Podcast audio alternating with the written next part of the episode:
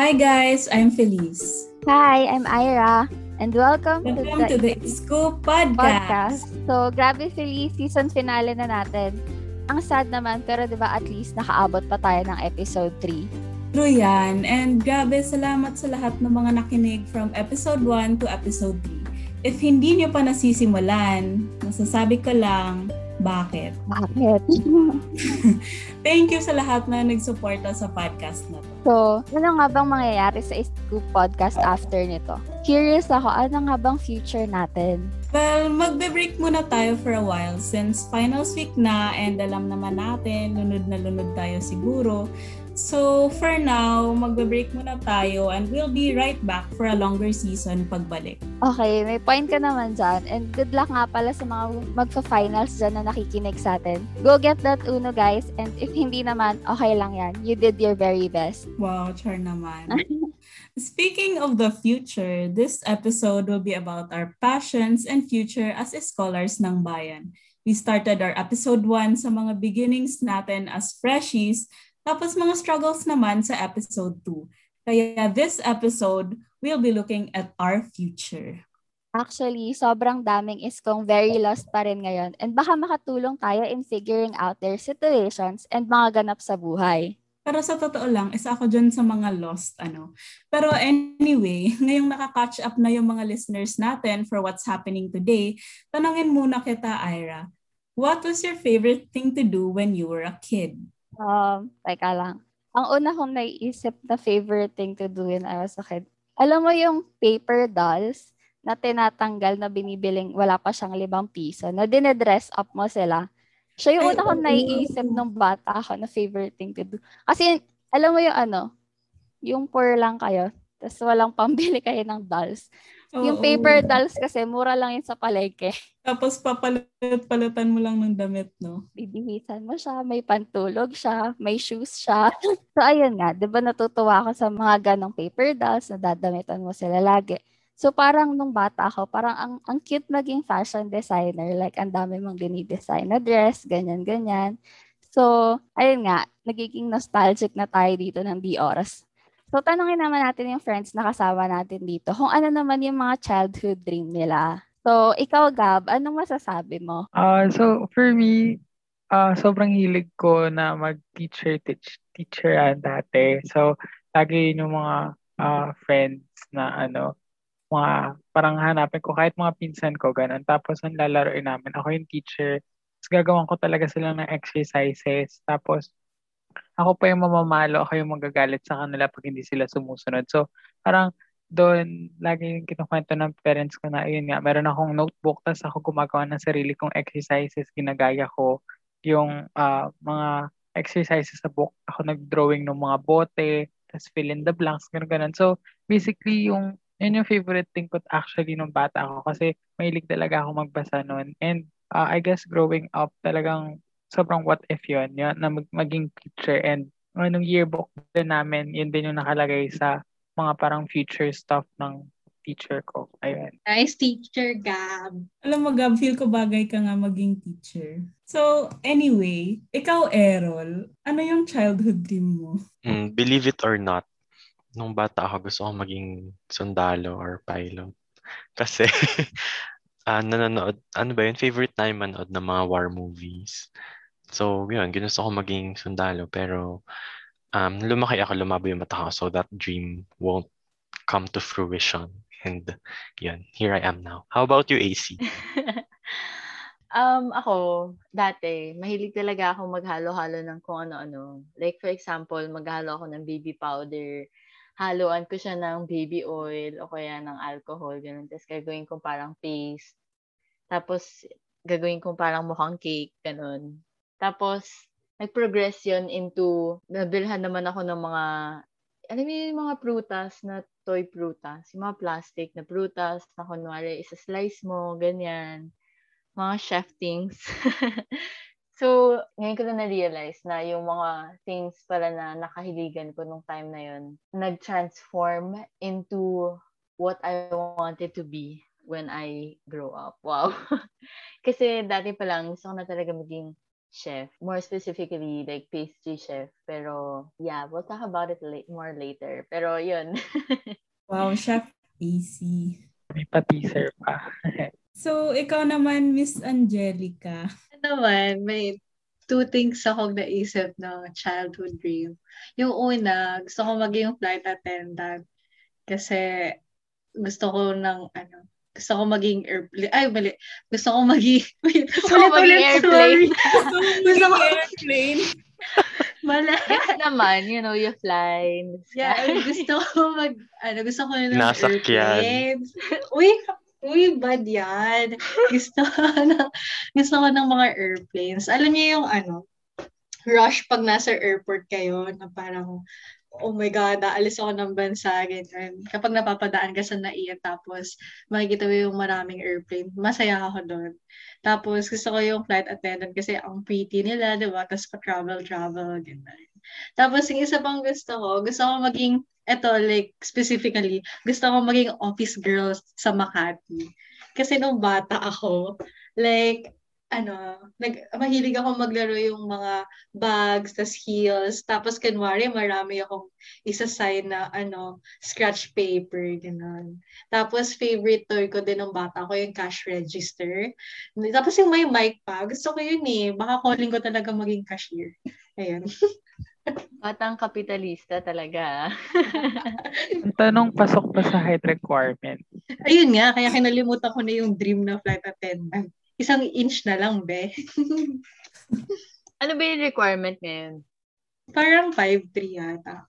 Hindi ko sure. Hmm. Pero depende yata sa airline. Pero 5'3. Kaya na yun kung may heels. Angelica, what if? Pero kung ako naman, childhood dream ko, nung una, yung sinabi ko nurse, alam niyo bakit? Kasi Bakit? Bakit? Bakit?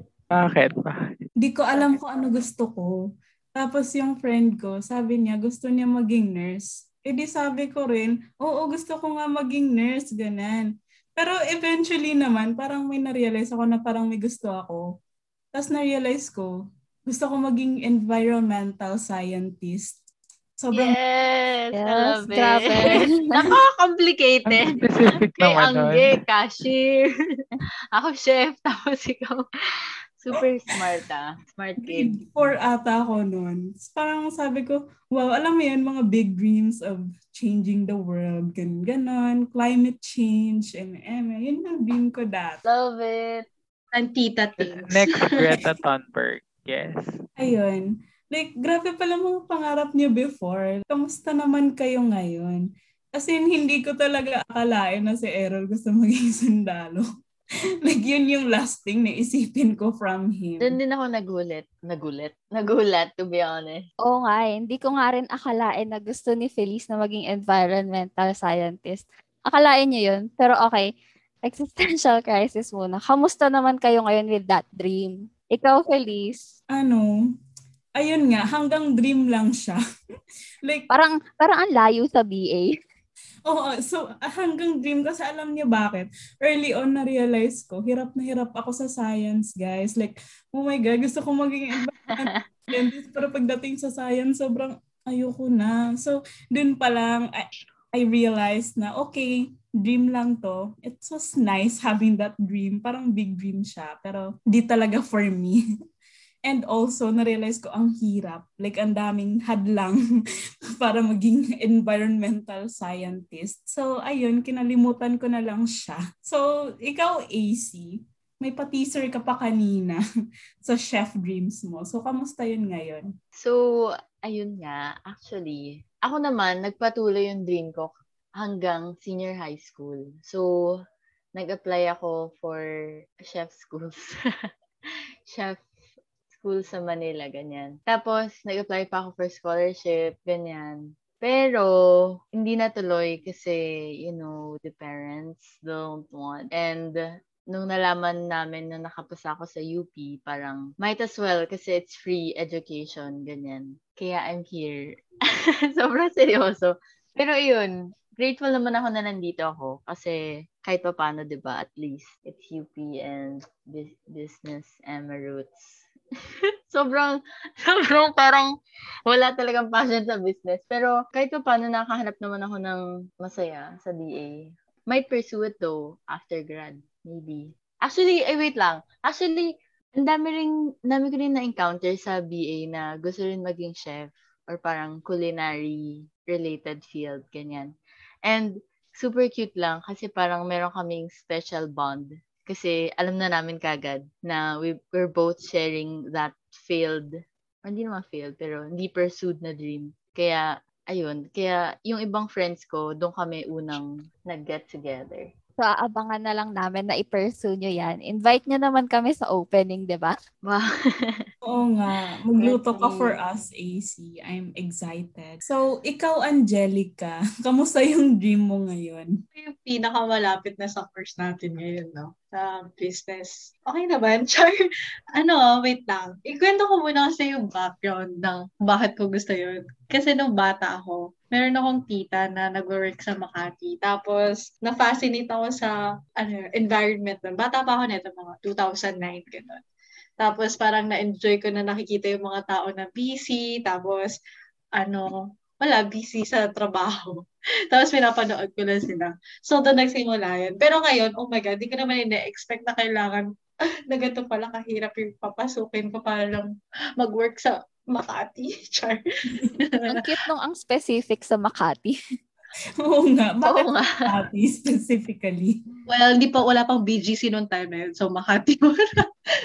Pero yun, ako yung pinakamalapit na sa dream, no? Oo nga, eh, at least some na way na pursue mo yung dream mo na yun. Tapos magiging busy ka na rin for sure in the future. Kamusta na yung dream mo, Errol?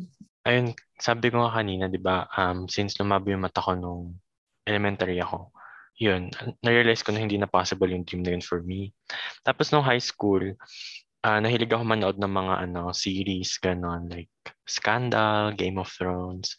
So, ewan ko, gusto ko maging chief of staff ng isang president. oh. Or wala atang ganun dito sa Pilipinas. So, ah ano pa, executive secretary. So, parang, wala, exciting lang nung, ano, you run the show from behind the scene. Parang ganun. Yun, excite lang ako sa ganun. Pero ngayon, super layo ko na sa ganung course, I guess. And honestly, gusto ko lang maging may apartment ka, ganun. Tapos, pag weekend, maglalaba ka or pupunta sa convenience store. Basta super domesticated life. Yun lang talaga, yun lang talaga yung gusto ko. Ang cute naman. Relatable. I love it. Gusto ko na ano, yung dream mo, hindi dream of labor, pero dream of a lifestyle. Yes. Siyempre, ano, minor detail na. lang yung ano na kailangan ko pa rin magtrabaho, syempre, di ba? Pero, wala lang. Yun na talaga naiisip ko na living as a domesticated person. awesome. Domesticated. Pero I love it. Oo. Gusto ko rin ng ganun Mm. actually. Yung parang may apartment ka, high-rise building, napaka-aesthetic ng view mo.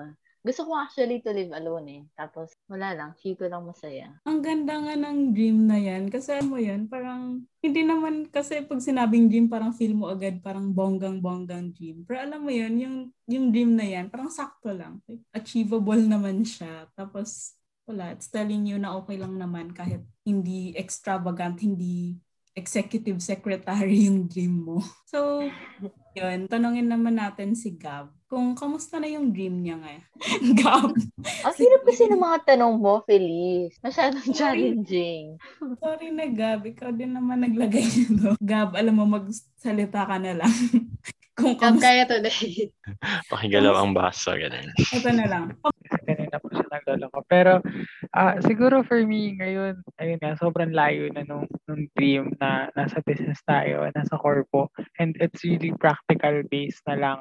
Pero for me, hindi ako, ah I'm not closing on that dream. Kasi alam ko parang there's still a chance for that uh, someday or someone after college. Pero still an open door for me to still be a teacher actually. So parang may may chance pa rin for that someday. Yan lang for me. Mm, super Pwede pwede pa. rin nun. Like, ang dami ring profs natin, di ba, na nag-aral sa UP. Not necessarily edu. Pero, pwede Mga nag-law. sa BA. Oo, true. Actually, gusto ko din ano, maging prof.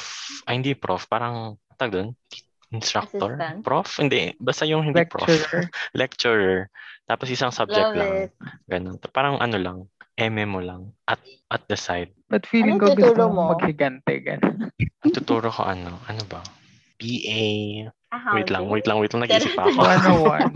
Hindi ko alam. but Feel ko ituturo ko elective. Pwede. Actually, fun nga yung ano eh, yung mga AS, yung mga GE subjects. Parang yung most ng professors na na-encounter ko or na-encounter natin, fun naman sila. So, buti kayo open pa kayo sa possibility ng childhood dream nyo. Eh, ikaw, Ira, kamusta yung childhood dream mo? Ayun, hindi ko na alam kung nasan siya. Charot. Pero pinursu ko siya ng slight, ng mga grade school. Kasi sobrang hilig ko mag-drawing nun. As in, sobrang interested ko nun. Pero pagdating ko ng high school, napapasok ako sa engineering school and my God, ang galing nilang mag-drawing and magkulay and wala akong talent sa pagkukulay. So, kalimutan, kalimutan na natin yan. ang daming nagbago sa atin while growing up. And I guess a part of growing up is our dreams din, nagbabago din. And siguro, we're really meeting the real world na it's not as wonderful or as fairy tale like as tingin natin ng mga bata pa tayo. Oo nga, kasi pag bata ka pa, parang feel mo, alam mo yan, like, kaya mong gawin lahat. like, Gusto mo nang tumanda kasi oo, nagagawa nila lahat. Pero pag tanda mo, teka lang. Na-realize mo ang dami mong ano, kasi like, pag bata ka, idealistic ka eh. So, I did not sign up for this. Oo, totoo. Pero uh, kahit na ano, parang hindi ko ta rin talaga akalain na a lot would change since bata tayo. Kasi still, si, parang same person tayo, pero at the same time, a lot has changed talaga. Pero gusto ko rin tanongin kayo guys, kung ano naman yung na-foresee niya sa sarili niyo. Ngayon na incoming seniors na tayo. Yes, going fourth year? Graduating status na ba? Um, Um, Going Thunders na po. pero not to intrude, how do you guys see yourself five years from now? Ikaw, AC. Ako actually, I don't know yet eh. Parang, I wanna think about it when I get there. Joke lang. Um, meron kasi akong, actually, meron akong mentor dati that told me na when you're young, explore your passions. Explore yung what ifs mo. Like, ngayon pa lang. Kasi ngayon, meron ka pang room to make mistakes. Since we're young, wala pang nakadepend sa atin.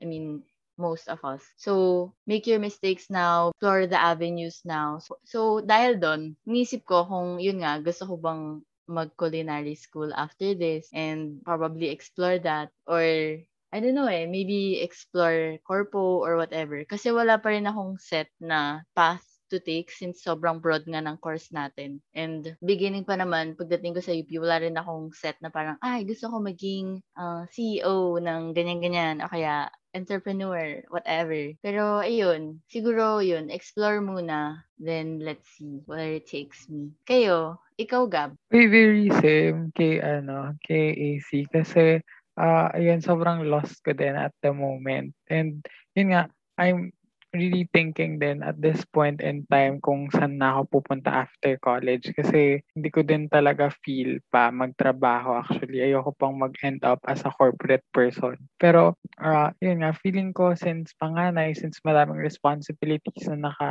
ano sa'yo, feeling ko nga ayun muna, siguro magko-corpo job muna tayo, maybe somewhere dun sa napag-aralan natin.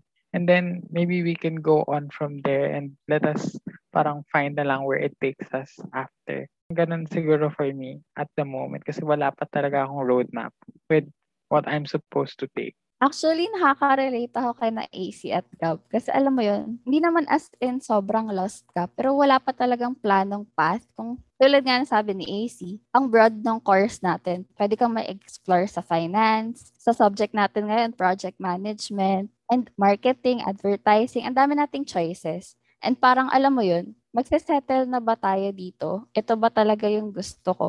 Or should I explore more para malaman ko talaga kung san, para saan talaga ako. Tapos, ayun nga, parang yun yung ginagawa ko this sem. As in, yung tipong nagte-take ka ng ano, ng mga responsibilities sa org, yung tipong nag apply ka sa mga kung saan-saan, mga international program, ganyan-ganyan. Yung tipong go lang ng go para eh, hopefully mahanap ko na yung daan para sa akin talaga. Kayo ba guys? Agree din ako sa mga sinabi niyo. As in, agree ako sa lahat na dun sa broad na course, gano'n, na nasa BA tayo ngayon.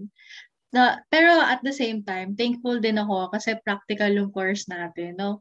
Parang unlimited yung possibilities sa atin after graduation. So, that's what I'm really thankful for. So, ako naman, parang ganun din, G lang din ako with anything na um, open ako after grad na ano, career change, why not? Hindi ko alam eh. Hindi, wala rin akong concrete na roadmap din na tulad nga tulad nga ng sinabi niyo. So, right now, G lang din ako. Wala kasi tayong ano, major katulad ng ibang school na halimbawa major in human resource or major in marketing. As Oo, in, oo, business ad lang yung course natin, di ba? Oo, lag, tapos yung electives mo na lang talaga yung magsasabi. Na ikaw pa yung Ikaw na lang pipili. bahala. Oo. Kung anong Saka- trip mo. Ang hirap din makakuha ng like clear idea kung ano talaga yung work doon just by taking an elective. Hmm. Hmm. Siguro yun nga yung mahirap when growing up, eh, no? Hindi siya yung parang tulad nung bata ka na literal na may hahawak ng kamay mo going somewhere, parang guiding you along the way, telling you what to do, tapos susunod ka na lang. Ngayon, parang you have to decide for yourself, know yourself, and really make those tough decisions. Pero ikaw, Errol, kamusta? Ako, ah, meron akong two options. Oo, may two options ako. Yung first is to continue to law school. Partly kasi, di ba nga may dream ako na maging chief of staff. Gusto pala na i-pursue. Love it. Pero ano, tsaka another reason is para mabawi ko yung time ko na dapat nasa university ako ngayon. Kasi di ba, siguro two years na or matatapos na ako ng undergrad na nasa bahay. So, ang unfair naman nun, kaya gusto ko ulit mag-aral para to experience UP more. Kasi 'di ba, it was taken away from us. Uy, mahal na At mahal. the na same yun. time, delay. Ayoko kasi ano, gusto ko I, I mean, wala na akong kasabay na batchmate na sasablay. Boring. Ay, joke lang. Tapos yung isang path is to work na kasi gusto ko na kumita ng pera. Ayun. So, right now, I'm exploring yung mga field na pwede kong pasukin and currently, parang finance seems promising to me. Pero we'll see after college. Wow. Stocks, finance, big Sana time. all. Gusto ko Pero na yung ano, ano talaga, yun nga, hindi nga ako sure kung anong exact yung career ko, just like the rest of you. Pero what I'm sure mo? is, uh, yun yung sure ko na part is uh, more of life experience or alam mo yun, yung it's the feeling. wow. the person. Na, joke lang. Basta five years from now, yun, na- nakatira ako sa isang apartment in the city. Wow! Big Bumili time. ka ng Gusto ko, condo. alam mo, gusto Basta mo yun talaga, talaga, na yung ano, either city or something suburban. Basta super domesticated lifestyle, yun na yung gusto ko. I love it. Gusto ko na talagang gusto mo kumita ng pera. So you went directly to the department that handles money. Tama. Uy, add ko lang din na ano din, parang what if ko din actually yung law school kasi isa din yun sa mga parang ah parang predictions for me ng mga tao before na either teacher, either doctor or law. So parang what if din yun sa akin pero I'm not sure now kung kakayanin ko pa kasi sobrang draining din nung ano nung ACADS natin in the last four years. Pero yun nga, also same as before, parang it's still open then for me. Maybe someday or parang may time din for that actually. Yun lang for me, I think. Ano, so alam nyo guys, parang sobrang comforting. Na like lahat tayo dito, parang, ah, di ko alam, di ko alam, ganyan. Kasi parang all this time, alam mo yun, yung feeling na everybody has it together. Tapos like parang kasi yung iba, parang sobrang sure sila, ah, gusto ko maging CEO, gusto ko maging ano, HR manager, gusto ko ganito, ganyan. Tapos ako di ko talaga alam. So parang nako-conscious ako na bakit wala akong alam. Pero alam mo yun, like hearing you guys, parang, Hindi ka nag-iisa. oo, hindi, hindi ako nag-iisa, lahat tayo. Actually, feel ko nga in general, like adulting, parang nobody knows what we're doing. Like, go lang talaga ng go. Oo, very agree with that. And I think na you know you're an adult when you know na other people, other or other adults think like that. So yung parents mo in some sa some point sa buhay nila are like this also, ganon. Or maybe right now, during, when tackling something, you should know na it's okay.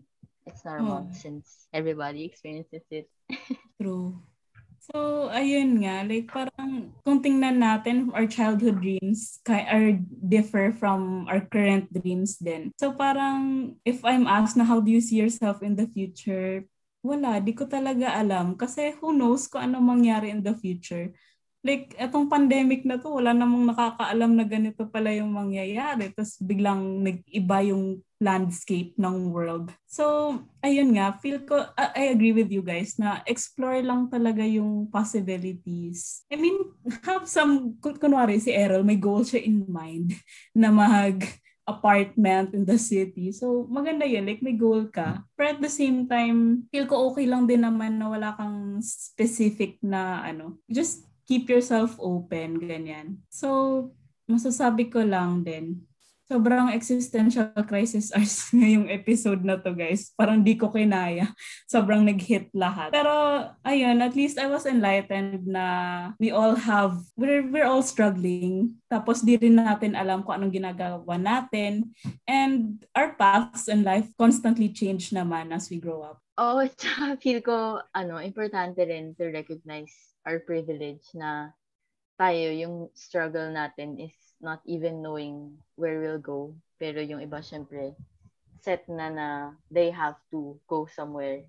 Gets mo? Parang, True. Like, mag-work ka kasi you have to provide for your family or oo. support your siblings' education, ganun. Ayun, kaya kahit pa paano, recognize pa rin natin yung privilege natin na yun. At least meron tayong choice, 'di ba? Oo, yun. Totoo. So, ayun nga.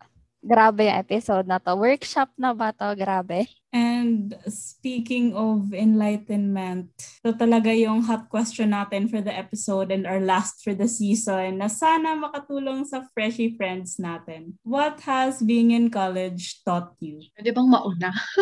Oh, sige, go. Lang. College life taught me na hindi ako magaling.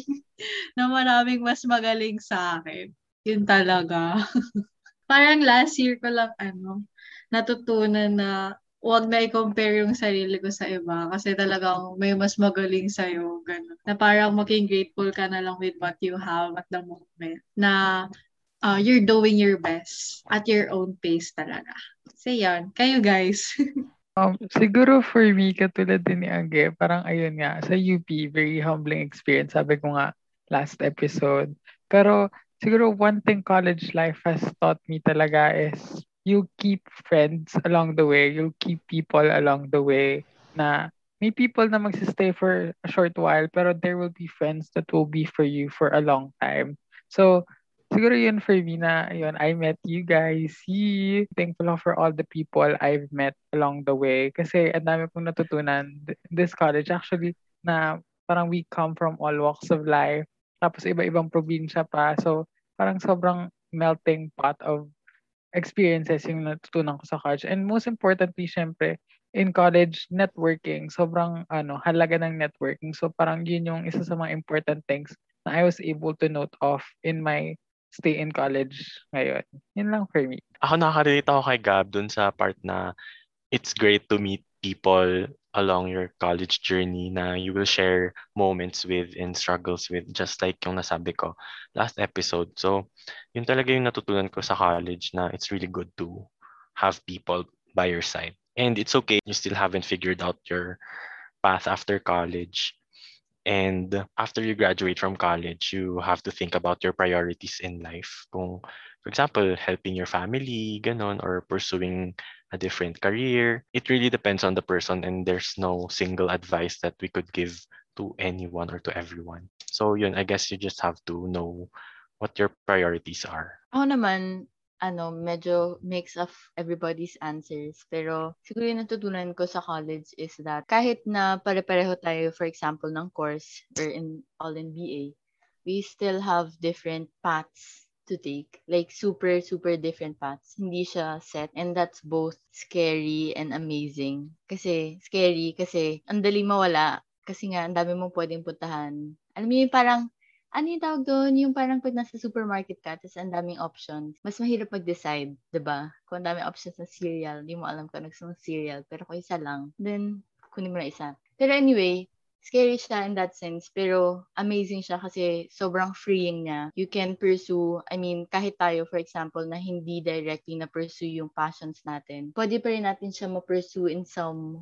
mix of way, you know, in, in a different way na we didn't foresee nung bata tayo. So, ayun, scary and amazing. So, yun nga, explore lang. Explore lang tayo habang bata tayo and maximize our learning opportunities. Yes. Finally, add yung sa sinabi ni AC na explore. Ang mantra ko kasi ay baby steps. So, parang take it one step at a time and like focus all your energy on today's work before worrying about tomorrow. So, ay, baby steps, guys. Love it. Actually, add ko din na siguro isa dun sa mga natutunan ko in college na uh, training ground lang to actually, yung college na to. Nasa labas yung totoong laban, may pasistang gobyerno, uh, there's a lot of stuff going on outside. So, uh, ayun, please register to vote. Actually, yun yung isa sa mga pinakamahalagang ano natin, responsibilities right now. And uh, nasa labas talaga yung laban. Hindi siya nandito and it's just a training ground for, for whatever is going to happen in the future. Ang power mo, Gab. Gusto ko na nasingit mo yun, ah. Oh, I love that. Pero ayun, agree ako dun sa sinabi ni Gab na training ground lang yung college. Like, college isn't the end game talaga. Like, and we have a lot of years ahead of us pa naman. So, parang, ayun, yun sabi din ni Errol, parang know your priorities lang muna. Kasi, you know, some things are urgent and you can't do anything about that. Pero that doesn't mean na for the rest of your life, you can't. I mean, there might be an opportunity for you to find whatever it is you want to do. And the key there is, ayun nga, to explore lang talaga. Like, give yourself the opportunity to explore. And sobrang um, scary. Yun sinabi din ni AC, sobrang scary na like ang daming paths to take. Pero baby steps lang. Like Angelica said, ano, Angelica Remiliano. Kasi um, if you take baby steps, you know, magugulat ka na lang na one day, ang layo na ng narating mo. Oh, I love that. So, ayun nga. So, para sa akin naman, parang same sa inyo. Parang summary lang na since training ground naman yung college. And bakit tayo matatakot mag-explore, 'di ba? Kasi compared sa high school, as in may mini-major na tayo sa college, parang ang daming opportunities sa college na pwede nating i-explore. Pwedeng madami tayong matutunan. Pwede tayong magkamali doon. Pwede din tayong mag-grow. Nung bata kasi tayo, parang college yung endgame. Parang after college, yay, work na, end na ng fairy tale. Yung dulo na ng rainbow na may pot of gold. Pero in reality, hindi siya ganun start pa lang siya nung totoong journey natin. In college, huwag kayo matakot mag-explore, huwag kayo matakot magkamali, and huwag kayo matakot maging lost. Kasi, alam, lahat lahat kami dito, parang hindi namin masabi kung saan kami in five years, pero hindi siya malungkot or hindi siya nakakatakot na wala kang clear plan because you still have opportunities to grow. Meron ka pang pwedeng matutunan. Ang lawak pa ng mundo. So, grabe. That ends our season para sa Scoop Podcast. Dito na natin tinatapos ang episode 3. Yay! Yay! Final Aww. week na. So, ayun, thank you so much for listening and please don't forget to like our Facebook Stay in tune for the future of this podcast. And hindi kami makakaabot dito if it wasn't for you guys. Thank you, guys. And the Scoop Podcast is brought to you by BA106 Productions, Anchor.fm, and Spotify. Still adjusting to the online setting? We bring you Palabad Survival Kit, your source of inspiration for surviving your online classes. Get helpful tips, podcast playlists, good vibes content, and more. Find us at palabansurvivalkit.wordpress.com.